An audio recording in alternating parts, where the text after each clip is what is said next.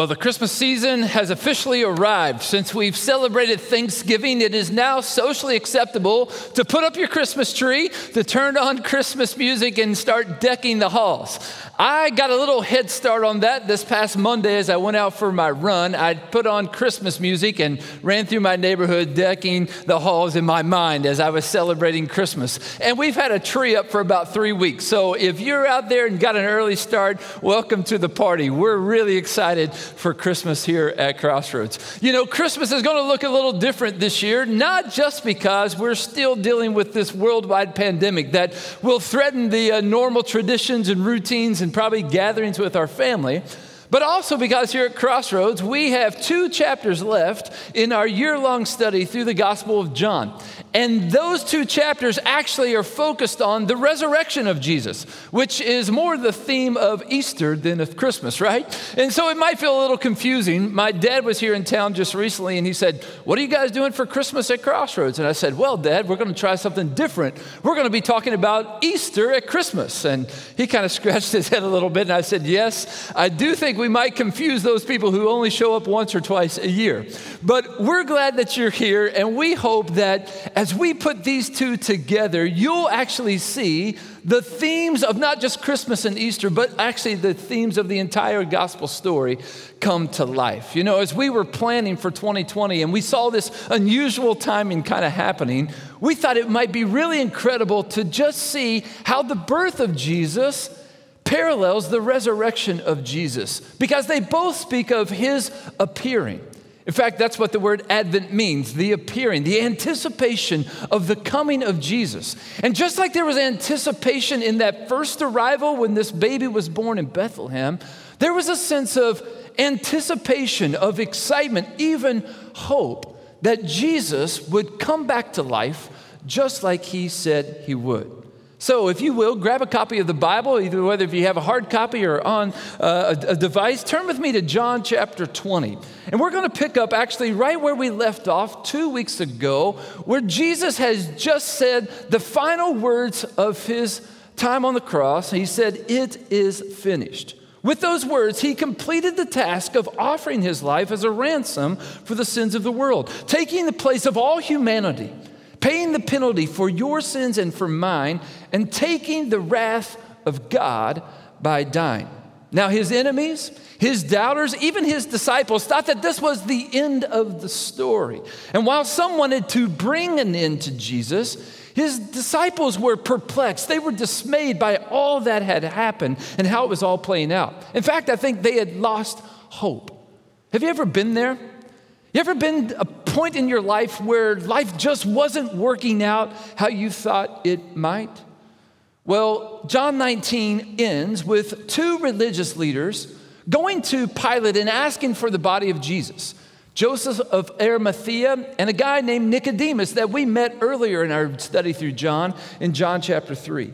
Both of these men take the body of Jesus from the cross and they bury him. They perform the normal Jewish rituals for burying practices. They wrap Jesus' body in linen cloths and they fill those cloths with lots of spices. They lay him in a tomb. It was actually Joseph of Arimathea's tomb, and it was not too far from the cross. What's interesting is these two men who were religious leaders are now followers of Jesus. And they were in a hurry because it was Friday. And at the end of Friday would start Sabbath on Saturday, and they weren't going to do any work on Sabbath. So let's pick up now in John chapter 20, verse 1. And it reads this We see the empty tomb. Early on the first day of the week, while it was still dark, Mary Magdalene went to the tomb and saw that the stone had been removed by the entrance. So they came running, so she went running to Simon Peter and the other disciple, the one Jesus loved, and said, they have taken the Lord out of the tomb, and we don't know where they have put him. So Peter and the other disciple started for the tomb. Both were running, but the other disciple outran Peter and reached the tomb first. He bent over and he looked in at the strips of linen lying there, but did not go in. Then Simon Peter came along behind him and went straight into the tomb. He saw the strips of linen lying there, as well as the cloth that had been wrapped around Jesus' head. The cloth was still lying in its place, separate from the linen. Finally, the other disciple, who had reached the tomb first, also went inside. He saw and he believed. They still not, uh, did not understand from Scripture that Jesus had to rise from the dead. Then the disciples went back to where they were staying. Are you a morning person? I'm much more a morning person than a night owl. In fact, on a good day, I'm in bed by 9:30 and asleep at least before the news starts at 10 or before it's over by 10:30. It frustrates my wife a little bit, but we get along with her being a night owl and me being a morning person. Well, as you can see, John records that it's very early in the morning. I think it was still dark when Mary Magdalene made her way to the tomb. Now, don't miss the symbolism that John points out here. This darkness represents unbelief the world without Jesus, even hopelessness. Jesus is the light of the world, and that light shines into the darkness and it brings hope. John also notes that it's the first day of the week. From this day forward, Jesus' followers would gather and celebrate his life on the first day, Sunday, the day of his resurrection. And we'll see why in just a few moments. Mary Magdalene is the person that John records arriving to the tomb that morning. She was there to finish the burial rites for Jesus. But the other three gospels note that she was not alone, nor was she the only Mary that went to the tomb that day. Mary was accompanied by Mary, the mother of Jesus, another Mary, probably the Mary mother of Jesus' sister, and you thought it was easy to keep your kid's name straight, right? There was also a lady there whose name was Salome. She was probably the wife of Zebedee, the father and mother of James and John. And there was a lady named Joanna who was married to one of Herod's officials. These women were all followers of Jesus. Luke records that they had financially supported Jesus and his disciples in their ministry. John abruptly introduces us to this lady named Mary Magdalene without really any introduction other than the fact of where she was from, this town called Magdala. She was one of the last ones at the cross, and now she's one of the first people who arrive at the empty tomb. Jesus had delivered Mary Magdalene from seven demons, and this freedom and life change that she experienced because of Jesus led to a deep devotion and I think that could be our story too. You see, we remember what Jesus has done in our lives, and that should lead to a deep devotion to him. What Mary finds when she arrives at the tomb, though, shocks her. The stone that had covered the opening of the tomb was gone, and her only conclusion was that someone had stolen the body of Jesus. Now, grave robbing was really common in the ancient world, so much so that there was actually a capital offense as a punishment for grave robbing. Matthew records that in between the crucifixion and resurrection, the religious leaders went to Pilate and asked him to provide some security around the tomb of Jesus because they remembered Jesus prophesying that after three days he would come back to life. They were scared that some of his followers would come and take the body and, and kind of reenact or, or make it appear that Jesus had resurrected. And so Pilate provided a garrison of soldiers, which meant there were 16 soldiers guarding the tomb of Jesus. And he actually put a seal on the stone so that anybody who approached it knew they were risking their life if they were messing with the tomb where Jesus lay. Now, uh, John mentions that Mary comes and tells him and Peter about what she has found. When Mary arrived, the stone, the soldiers, and the body of Jesus were all missing. And they all concluded that something bad must have happened. John doesn't identify himself by name, he just calls himself the other disciple, which that would seem really humble had he not included also some words like the one Jesus loved, like my dad's favorite is kind of how it plays out in your family, Mike. He also mentions that he outruns Peter to the grave. He's humble, yet he's competitive.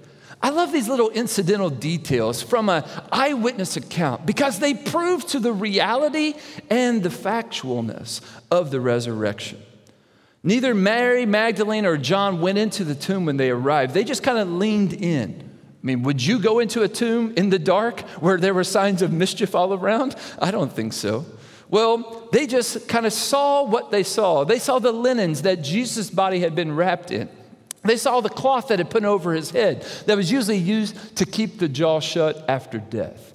And as they were looking at those things, Peter, true to form, arrives on the scene and he busts right into the tomb. And he sees the same thing the others had saw. The, the linen cloths were folded neatly resting where Jesus' body had been. Some scholars say it's like a balloon with the air left out of it, and it's just kind of remaining there empty. Well, because of the way that things were arranged, any forensic scientist would quickly observe that this was not a scene of a, a grab and dash crime. Grave robbers would not have gone to the time or energy to fold these linen cloths and put them back where they would. They would have maybe not even been able to access the grave of Jesus because of the soldiers and the seal. The wrappings around Jesus' body would have probably been hardened by this time, and they would have needed to be ripped apart to remove his body. The grave robber theory to what happened to Jesus' body, whether it was supposedly his disciples who, who stole his body, or maybe even the religious leaders took the body so that they could make sure Jesus would not resurrect. Well, neither of those theories hold water. Something else had happened. John highlights some unique details in his account, like lots of running by grown men.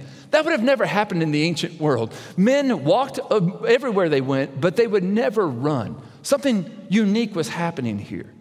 Also, John uses the word saw. He says, Mary saw, John saw, and Peter saw the linen cloths. All this is referring to the ability to, to visualize or see physical material things. But in verse 8, something different, a different kind of seeing happens. The Greek word means to understand the significance of. Listen what John says. Finally, the other disciple, referring to himself, who had reached the tomb first, a little point of interest, also went inside. Look what it says. He saw and he believed. This is the seeing of eyes of faith that leads to belief, not just seeing, but perceiving and believing. I think it's the first glimpse of hope that the resurrection brings. And John is beginning to consider the full reality of who Jesus is. He's quick to point out with some editorial notes that they did not understand all the scriptures that pointed to Jesus' resurrection, but they eventually will. Peter and John return home. They go back to their home bewildered, perplexed by all they had seen. But let's keep reading and see what happens next. Picking up in verse 11. Now, Mary stood outside the tomb crying. As she wept, she bent over to look into the tomb, and she saw two angels in white seated where Jesus' body had been, one at the head and the other at the foot. They asked her, Woman, why are you crying? They have taken my Lord away, she said, and I don't know where they have put him. At this, she turned around and saw Jesus standing there, but she did not realize that it was Jesus. He asked her, Woman, why are you crying? Who is it you're looking for? Thinking he was the gardener, she said, Sir, if you've carried him away, tell me where you have put him, and I will get him. Jesus said to her, Mary. She turned toward him and cried out to him, Rabboni, which means teacher. Jesus. This is a very special moment. It's, it's a tender moment, and it has a significant transition for all of Christendom. Mary Magdalene had remained at the tomb, and she was crying, she was weeping, she was wailing. She took a second look into the tomb and she noticed two angels. Interesting, the viewing of two angels didn't seem to startle her at all. You know, angels in the Bible aren't often these winged creatures that are floating in midair that we see like in Christmas cards or in other cartoons or TV shows. They're actually just typically normal human beings, often male, and they appear to do the work of God, to announce something significant as the plan of God. These ministering spirits appear at crucial times. We see them at the birth of Jesus, and now we see them at the resurrection of Jesus. The presence of angels at the tomb testifies to the fact that the disappearance of Jesus' body has been caused by divine, not human intervention. And the angels ask, ask Mary Magdalene a question, but it's really more of a statement. They say, Why are you crying? But it really should be better translated as saying, There's no need to cry. They knew what had happened. The other three gospels they, they have a conversation between Mary or the other women and the presence of one angel or these two angels. And I, I put all their statements together in one paragraph. Listen how it reads. The angel said, Why do you look for the living among the dead? Do not be afraid, for I know that you are looking for Jesus who was crucified. He is not here, he has risen just as he said. Come and see the place where he lay. Remember how he told you while he was still with you in Galilee? The Son of Man must be delivered over to the hands of sinners, be crucified, and on the third day be raised again. Go quickly and tell his disciples and Peter, He has risen from the dead and he's going ahead of you into Galilee. There you will see him just as he told you. Then they remembered his words. That's from Matthew 28, from Mark 16, and also Luke 24. You know, in John, Mary answered with a desperate cry to the angels their question. They, he, she wants to know where Jesus' body possibly could be so she could go and bring it back. But as she's getting ready to respond, Mary's approached by someone she fails to recognize is the exact person she actually came to see. John says that Mary Magdalene thinks that the person who is behind her is the caretaker of the garden. And this person asks her the same question Why are you crying? Who are you looking for? It's interesting that Jesus is the one asking the question now, and he asks the exact same question he did of those who came to arrest him in the garden Who is it that you're looking for? Mary gets ready to give her normal response, but she doesn't realize it's Jesus until he says her name. Then she realizes who's in front of her. I think it's a beautiful picture of what Jesus says happens between a good shepherd and the sheep. In John 10, remember, he says, A good shepherd, the sheep know his voice. They, he, the shepherd, knows their name. He calls them by name and they follow him. That's what we see happening right here in this moment. Mary knew Jesus, and Jesus knew her. I need to point out here that there is no historical evidence that there was anything else going on between Mary Magdalene and Jesus other than a teacher follower relationship. Some have made this scandalous to think that there was more of a romantic relationship between the two, that they sired a young boy who began to lead a dynasty in the Middle East. All that is hogwash. It's Hollywood and nothing more than suspicion to, under, to try to undermine what is actually historically known to be true. That there was a baby born in Bethlehem who was given the name Jesus. It was a miraculous birth. That this man grew to, uh, to be a man and he was a, a well known teacher. He performed many miraculous signs. It's historical accurate that he was um, executed by the Roman officials and he was laid in a tomb. And three days later, his body was not there. That story might seem really unimaginable or unexplainable, but I want you to know it is undeniable. And Mary Magdalene is the first of many who encountered the resurrected Christ firsthand. She's in a long string of eyewitness accounts of physical interaction with Jesus, that he was no longer dead or in the grave, but he was alive, just like he said he would. His resurrection is another proof, it might just be the most important proof to his deity that he is fully God. He's the Messiah, he is the Lord. He fulfilled what he prophesied about himself and what was promised would happen. He finished what he started. And Mary responds by exclaiming, Rabboni, which means teacher.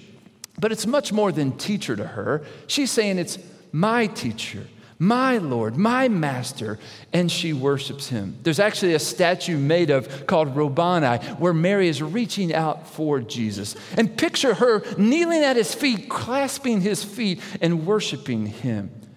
Her faith is stronger now than it's ever been. Her hope is being realized. While she had been confused about what all was happening, she, like John, is now recognizing that the death of Jesus is not the end of the story, and the gospel is not complete without a resurrected Jesus. So Mary Magdalene becomes the first to see firsthand, who, like many others past her, is understanding that Jesus is the satisfaction to her deepest longings, the fulfillment of all her hopes. You know, many of us can remember when we had that moment where, we, where it really became real to us that Jesus is not just a good teacher somebody we read about at Christmas time or Easter, but he truly is Messiah, Lord, Savior, the source of our hope. Others are still maybe on a journey to holding out hope or for something to hope in. Well, the resurrection validates Jesus as fully God, as Messiah. He rose and was seen. And there was a full body resurrection in the flesh. He was recognized by people. He had wounds on his body. He desired food to eat. He could even be touched. David Guzik says this The resurrection proves that though it looked like Jesus died on the cross as a common criminal, he actually died as a sinless man out of love and self sacrifice to bear the guilt of our sin. The death of Jesus on the cross was the pavement, but the resurrection was the receipt, showing the payment was perfect in the sight of God the Father. While in his death we have received forgiveness of sins, it is in his resurrection that we experience life to the full and eternal life, victory over death. It's because of his resurrection that we have hope in this life and eternal life in the hope to come. It's why Jesus was born.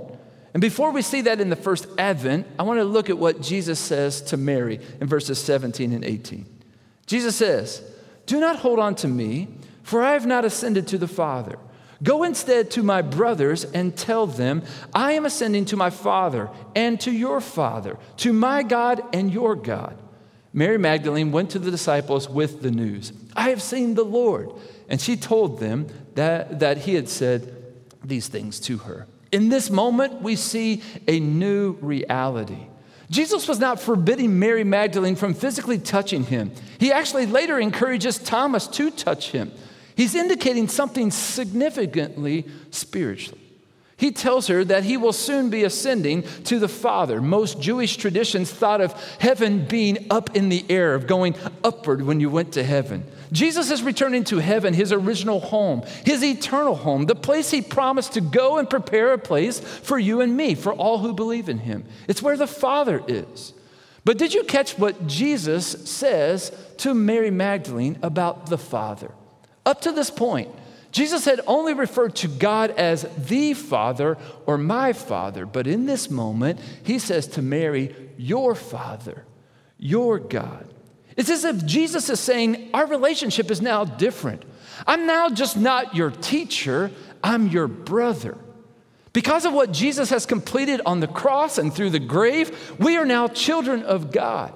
It's exactly what John said would happen earlier when he said this words in John 1 11 and through 13. He, meaning Jesus, came to that which was his own, but his own did not receive him. Yet to all who did receive him, to those who believed in his name, he gave the right to become children of God. Children born not of natural descent, nor a human's decision or a husband's will, but born of God. God is now the Father of all who place their faith in Jesus. And this is something that God does. It's supernatural. It's in the same vein of Him being born as a virgin and coming back to life after He did. We're born again and we live forever because of what God is doing in us. And that's where we find our hope. Jesus conquered sin and death so that we can. It's why he came to earth in the first place. He fulfilled what was promised about him throughout the entire Old Testament. It's news that the angels wanted everyone to know, and for those of us who experience it, to tell. The evidence is the testimony of those who saw Jesus after his resurrection and in the changed lives that they lived from that point on. Mary Magdalene obeyed the orders of Jesus. She went and told the other followers, Come and see Jesus. He's going to meet us at Galilee.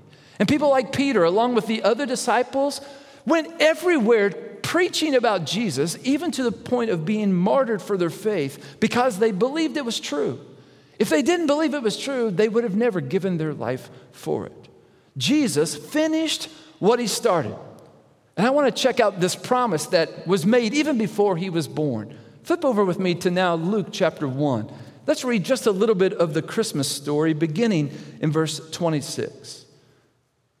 Luke 1:26 records, in the sixth month of Elizabeth's pregnancy, God sent the angel Gabriel to Nazareth, a town in Galilee, to a virgin pledged to be married to a man named Joseph, a descendant of David. The virgin's name was Mary. The, other, the angel went to her and said, Greetings, you who are highly favored, the Lord is with you.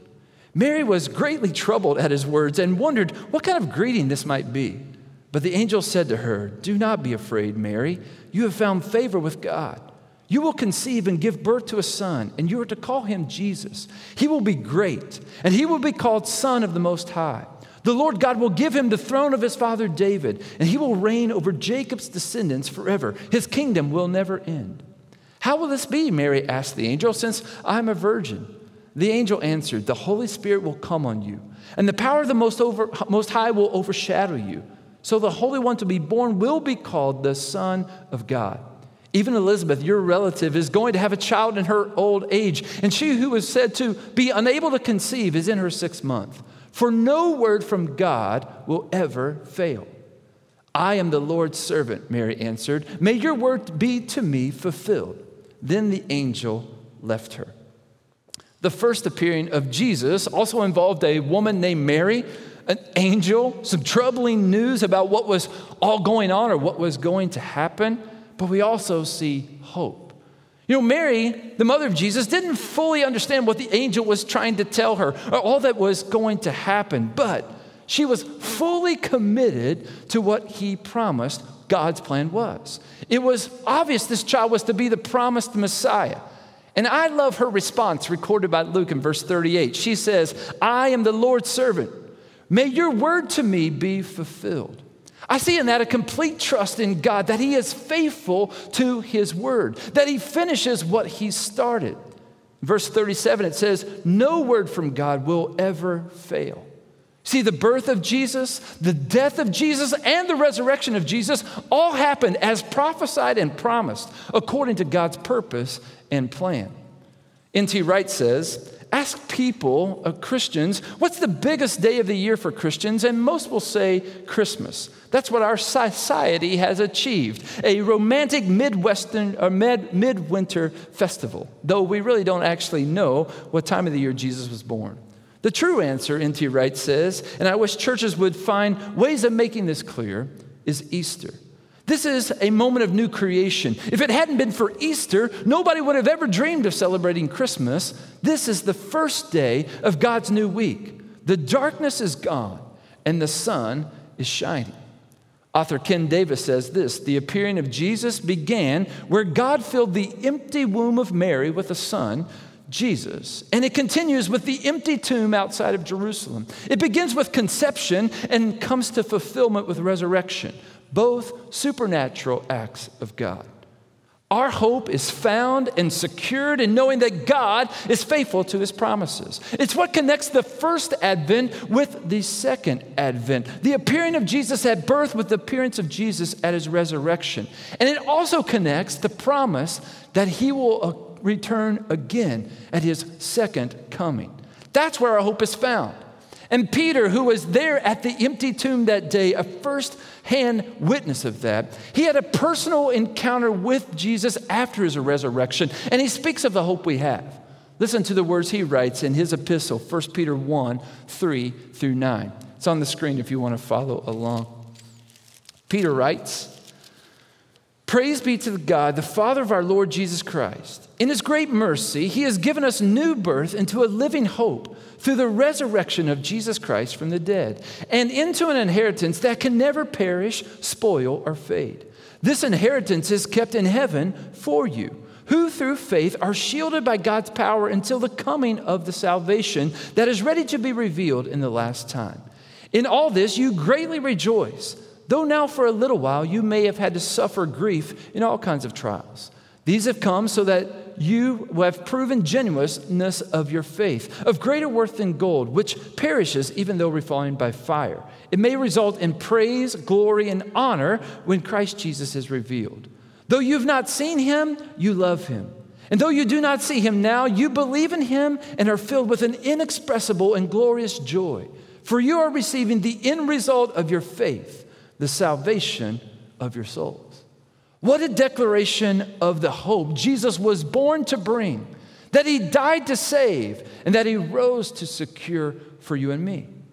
So, my question as we wrap up today is this What are you hoping for? Or maybe better put, where is your hope found? This is a much bigger question than what you anticipate receiving under the Christmas tree in just a few weeks especially in a year where everything has been turned upside down. Our routines and norms have been interrupted or altered. Our jobs and our health seem insecure or fragile. it's even hard to find ourselves not being unsure or insecure, scared, disappointed, even discouraged. We have to consider where we will find hope.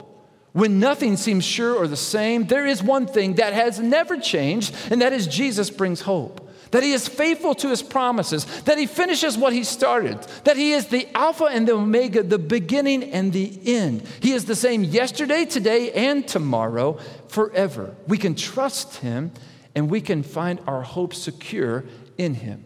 Both Mary, his mother, and Mary Magdalene, his friend, found hope in Jesus. And you can too. On Monday morning, when I went out for my run, I opened up a new Christmas album by Passion Worship out of Atlanta, Georgia. And the title track of this album for this year is called Hope Has a Name. And listen to the words. I couldn't have planned this any better for a message on hope. Just uh, thank you, Lord, is what I thought on Monday morning. Listen to the words that these guys wrote. Breaking through the silence with glory in the highest, the hope of all creation resting in his mother's arms. The song on the horizon, ringing through the heavens, the long awaited Savior, come to set the captives free. Come to set the captives free. Come to set us free. Hope has a name, Emmanuel, the light of the world who broke through the darkness. All hail the King, Emmanuel, the light of the world, the glory of heaven. Another line says, We didn't see it coming. The story of redemption, what started in a manger, ended in an empty grave. So come if you're broken. Come if you're searching. If you need healing, He's where you'll find it. Lay down your burdens and breathe in forgiveness. And if you need freedom, He's where you'll find it. Because hope has a name Emmanuel, the light of the world who broke through the darkness. All hail the King, Emmanuel, the light of the world, the glory of heaven. See, hope is much more than a campaign strategy or slogan. It's more than wishful thinking. It's more than the last name of a famous comedian. It's not just a town in Arkansas or the na- good name for a baby girl or the type of a chest or a really big diamond or an episode in the Star Wars saga or just a good cape off the coast of Africa. Hope is the confidence that God is faithful to his promises and that he finishes what he starts that He has a plan for your life and for mine. And it's been from the beginning of time. And His promise is to work for your good, to provide for your needs, to never leave you or forsake you. He hasn't given up on you, and He never will. So trust Him. Place your faith in Him. Receive Him as your Savior. Follow Him as your Lord. He came to save you, He rose to show that He's capable. So find your hope in Him. Would you pray with me?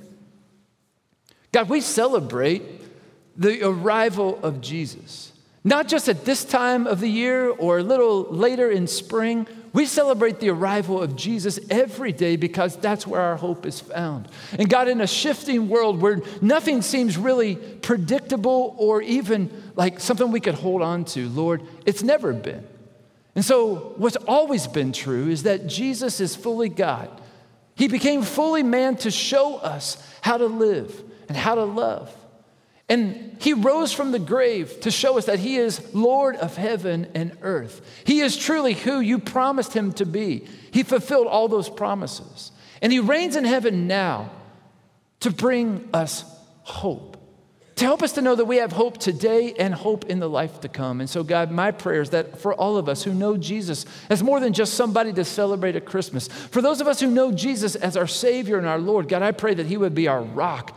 He would be the place our hope is found secure, regardless of our health situation, regardless of our financial situation, God, regardless of, of, of our relationships and the situation they may be in, God.